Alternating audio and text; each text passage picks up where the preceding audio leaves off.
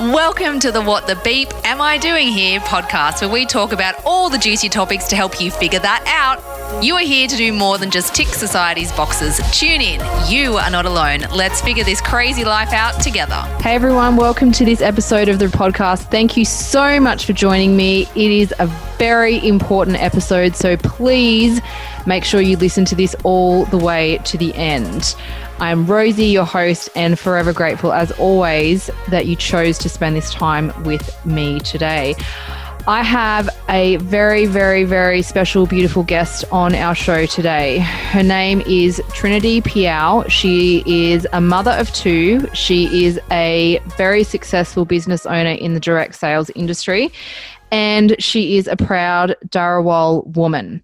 I invited Trin onto the show because we're going to be talking about Indigenous culture, diversity, equality, particularly in relation to Australia Day, because it's a topic that's very important. And Trin is very, very passionate about this. She's a huge advocate for it. I love learning off her, I love seeing her posts, and I love trying to understand more about what is actually going on because as someone that doesn't come from an indigenous background i have no idea.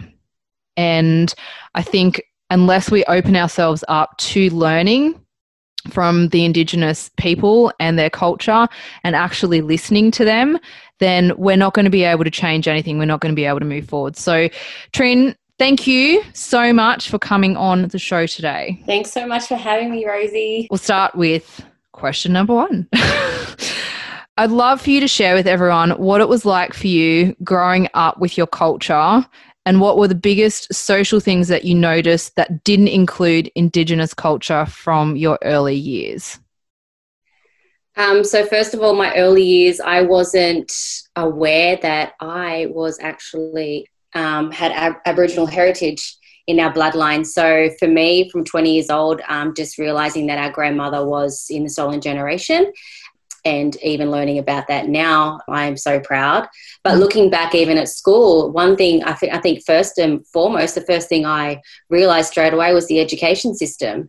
Being in high school and not le- knowing about the true Aboriginal history mm. um, and learning about that because you know our history in, in school all we learned about was James Cook really. Yeah. Um, I learned anything about the Aboriginal people. Yeah that's one thing really stood out for me and still does stand yeah totally totally. So just to like go back on the major bombshell that would have gone off for you and your family like finding out in your 20s after you'd been through you know the beginning of your life not knowing you had Aboriginal bloodline and then finding out your grandmother is part of the stolen generation not just like and i mean look not i'm not discounting anyone uh, that has aboriginal bloodline here but to specifically find out that your bloodline is part of the stolen generation like oh my god like what was that like for you for your family and then like coming through that wow even just i guess when i first found out i was just like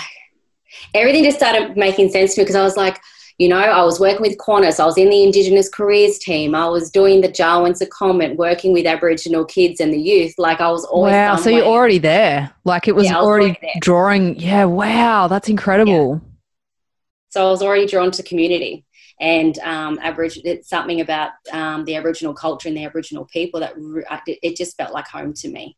So when all that happened, I was like, wow, this is this is my. It all made sense. Yeah. Mm. And what was it like learning about, you know, your your grandmother and what she went through and well, I'd love to read you like a one quick message, like a, her little background, so you can have an understanding. Oh yeah, I'd love that. You know. I'd love that. Um, so I've written it down because my auntie sent it to me because she learned this from with the Aboriginal elders of Dharawal, and she said, um, so our great great grandmother was Dharawal and was born in Campbelltown. She married an Englishman and they moved to Buckingbong Station at Narrandera. They had three children, two boys and a girl. My great great grandmother, when Sarah was young and pale skinned, they took her from her parents. Sarah was a stolen generation. They took her to Wanneroo Station outside of Bourke. Wanneroo is now a small town. Her brothers stayed in Buckingbong and are buried there. When Sarah was young, she had her had my great grandmother. Sarah was an unmarried mother to my grandmother, Jessie Robinson, several other last names. My great grandmother grew up there and eventually married a stockman. They had two children, and she was heavily pregnant with a third when her husband was killed. When the baby was born, they were all going to take all the children. So our great grandmother ran away on foot with her children. Nan, so Nan, our great grandmother, his his eleven children, my grandmother being the youngest, they were never told they were Aboriginal and had to move frequently in the middle of the night. We now know she was still running and hiding her children and grandchildren. So, my grandmother is Jill Connell, um, known as Stone, and she didn't know that her mother was Indigenous until they investigated it just before she passed away. Wow.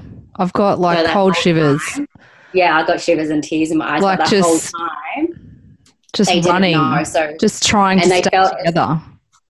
Yeah, it was just like if you, oh. it, it kind of reminded me of the Rabbit Proof Fence that movie. Yeah, yeah, and it's just interesting. Like I know you very like quite well, and just even thinking about the heritage that you've come from, and I know the fierceness in you and like the warrior in you and how you're so driven to protect your own children and stand up for what's right and i'm just like hearing that it doesn't surprise me like the yeah. bloodline that that you have come from and and how that is part of who you are now and it's just oh finding that out must i think that like i could probably i mean i don't know if it's the right comparison but like it'd be like getting to your, your 20s and then someone saying to you oh well actually you have a brother or a sister or actually like i'm not your mother this like just mm. like that kind of like a shell shock kind of thing. Your whole life, you thought yeah, someone else. else. Yeah, totally, totally. Guys, just quickly, if you want to know what the beep I am doing here, check out my purpose at www.rosienerney.com and get your free Find Your Values e-course today. It's awesome. You're going to love it. Talking about what I really, really wanted to talk about today, I guess it'll be a bit different for you, being that you didn't grow up knowing what your heritage was. But in relation to Australia Day, how does it impact you now? And I mean, did it impact you when you were growing up, or did you notice anything like in relation to your family or anything like that? But how does it impact you now, knowing that the date of Australia Day is the date that marks, you know, basically Aboriginals being slaughtered and the country yeah. being taken from them? Uh, even looking back at that day, I think even growing up, I was always told, or the community I grew up around, I just remembered it as Invasion Day or Survival Day for the Aboriginal people. Yeah, wow. It was never a celebration for me. It was more like an acknowledgement um, to you know those past um, that had to go through all that, and like until this day, we are still fighting to be here, but I guess January 26 really resembles a lot of things to a lot of Aboriginal people, but more so um, it's all about colonization. It's about losing our identity, losing mm. our culture, um, mm. and trying to find our way back as a sense of belonging. And mm. I guess this, this, day is more like a traumatizing day for a lot of totally. Aboriginal people, and it's being celebrated by say white colonization. Mm. Um, and to us, that can, you're just like shoving in our faces that that day meant nothing to meant no, them. And still means nothing. Exactly, because they're not taught properly the real history of Australia Day. Mm, mm, I know myself, like, because I grew up completely oblivious to this. Um, and if I'm like really honest, I grew up in regional New South Wales and Aboriginal people were marked as bad people like they were the ones that caused the trouble. They were the ones that were drinking. Like it, they were spoken really negatively about. And so i kind of i that was my surrounding. So i adapted that. And you know racism is taught. It's not you're not born with it. And it wasn't until i kind of like left home and um, as i got older probably to be honest really only in maybe the last five years that as i mean as my as anyone's self-awareness grows like you start questioning everything. And when I started looking at Australia Day, I was like, you know, this just doesn't feel right. Like knowing what I know now, knowing about the history, having friends that are Aboriginal, like this just doesn't feel right.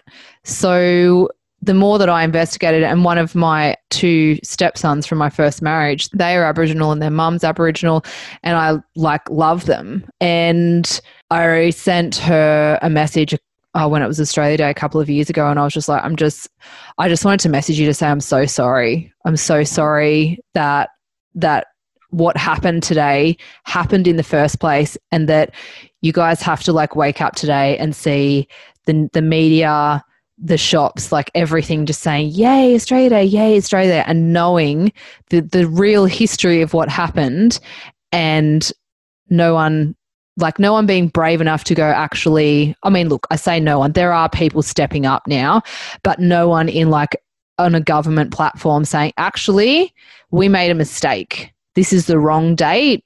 It needs to be changed. So there's a fair bit of controversy around I guess it creates divide. Like some people are like, oh, you know, just get over it. Like, does it even really matter? It was like how many hundred years ago or 200, I don't know, you know, I'm no good at that stuff, but you know, how many hundred years ago now. And, you know, we just need to move on. And, you know, Aboriginal people just need to get over it and blah, blah, blah. And then Aboriginal people will say, you guys, that was the day our country was taken from us, our land, our homes. Like, do you seriously get what that like come on?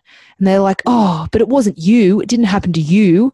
You know and it, and it does it creates that divide. Although like i am finding year after year more people are waking up to it. So what would you say to people that are i'll just get over it and you know be calm yeah yeah. The first, when you hear that you just see they're not educated. Mm. They have no idea, and they're just going by how they've been programmed their whole life. Mm. Um, like you said, it's taught.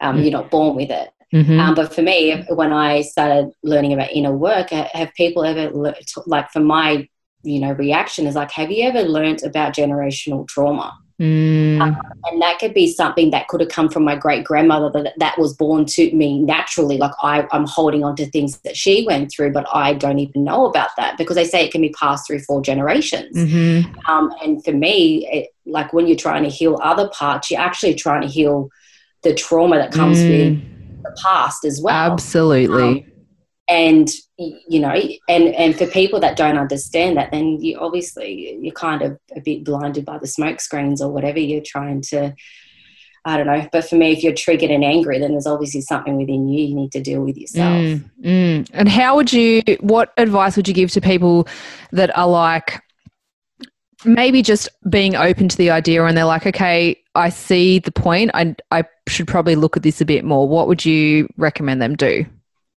Grab a book you know stop coming to like any aboriginal platform or aboriginal person like what can i do? I really want to help. It's like do you know the history? Why don't you grab a book written by an aboriginal author first and mm. foremost and start learning about the true history of Australia. Mm. Um, and then to us, it's like you've gone out of your own on yourself by yourself. You've taken responsibility and you've taken action to learn yourself without coming to us for the answers.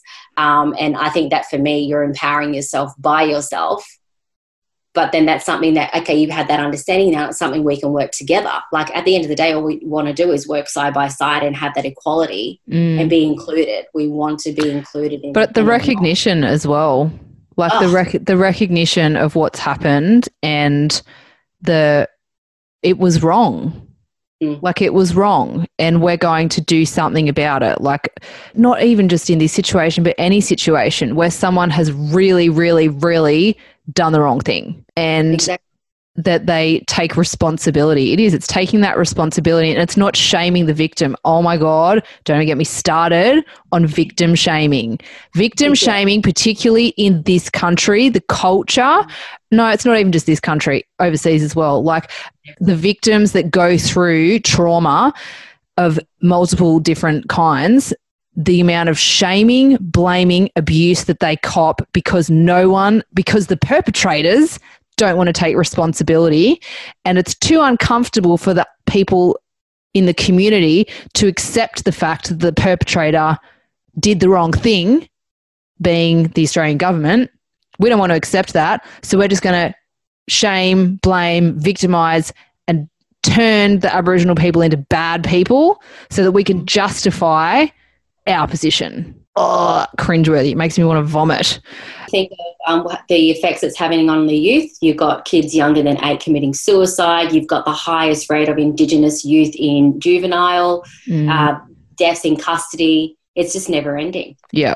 Like, unless people are going to actively do something, it's not going to change. So, like, wouldn't it be amazing one year if everyone bought out all their Australia Day stuff and none of it sold? Exactly. And And why And- that to Aboriginal businesses or, you know, Yeah, and stuff yeah, the absolutely. And that and that business owners had Aboriginal flags up in their windows and they made a point to showcase Aboriginal culture on that day. Like if the government's not going to do it, then the people can step up and do it. They can be the voice. Generally, the government will be the last ones to come and do it anyway. Tends Yeah, to be exactly. roles. But yeah, just the people taking a stand and doing something like that. Struggling to figure out your purpose? I've been there, and lucky for you, I'm a bit of a pro at helping people find theirs. Check out the Work With Me tab on my website, www.rosienerney.com, and click on Find My Why. I'd love to connect and help you bring your why into the light. I know your kids are a little bit little to fully understand it, but what are you teaching them about Australia Day? What do you plan on teaching them about it? the truth and you know to learn about their great grandmother's you know her story so they can carry that with them with pride mm. and acknowledge her and to know that they wouldn't be here if it wasn't for her and and for them that's massive. And we go to like NAIDOC week we go to the NAIDOC celebration. So that, so even now they're they're aware of their surroundings. And, and it's what we surround them with and what we bring them up in culture around more aboriginal communities and stuff. So they have that sense of belonging. They know that's part of their identity and being Mm. proud of it and not hide away and being shamed to say that they're aboriginal. And they should be so, so proud to be part of a culture that is the oldest living culture in the world. Absolutely. So, how do you think Australia Day should change?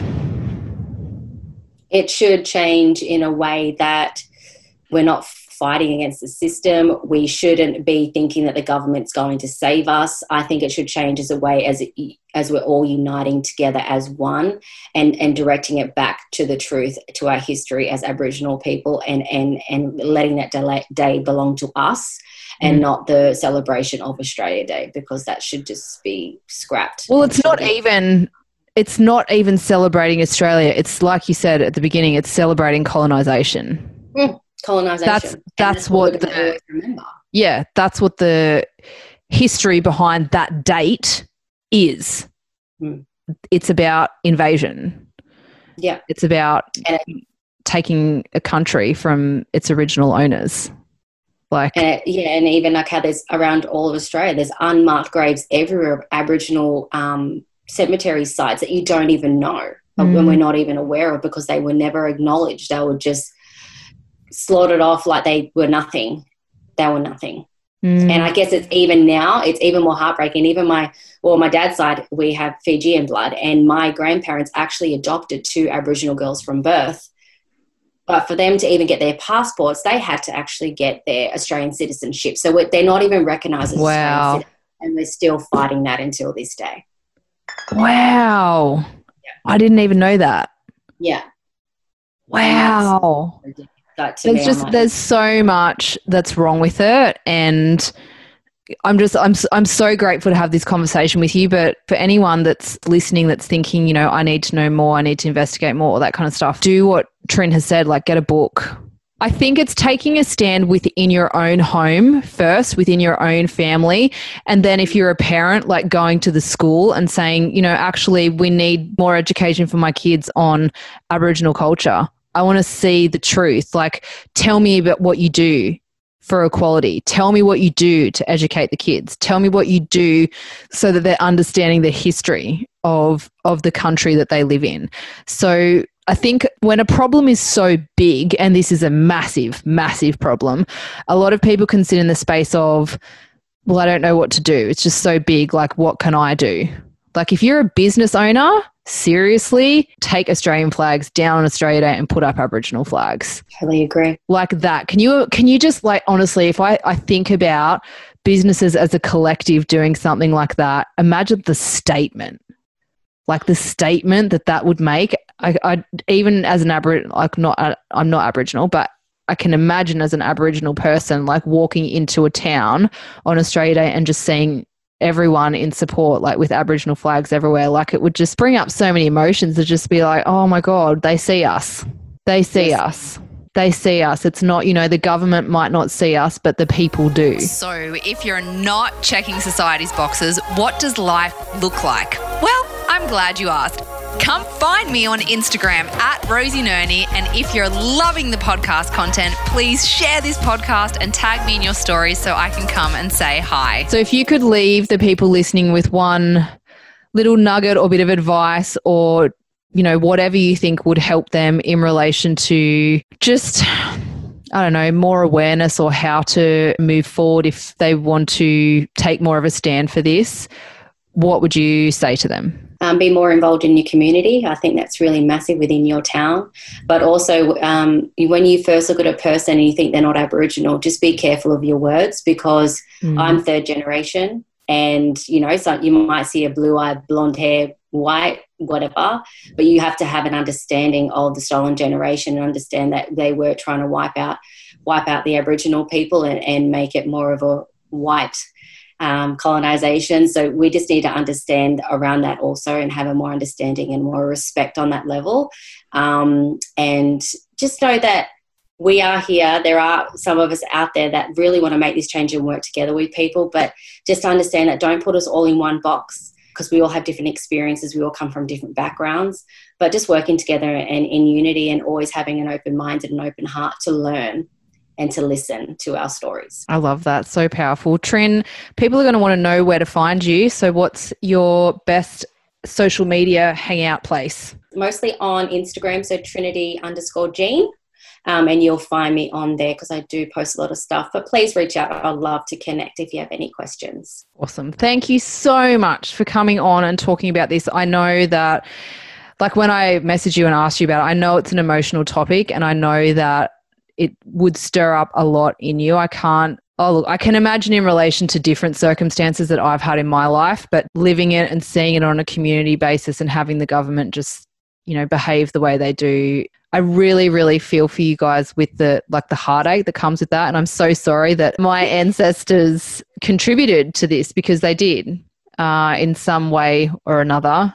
And I hope to be part of the generation that changes that. So thank you for thank being you here. So thank you. And everyone, Trinity underscore Jean, J E A N on Instagram. Go follow her, support her, say hi, and do what you can to be the voice that guides people back to the truth because that is what is the most important thing with this topic. So, thank you for being here. Thank you for listening.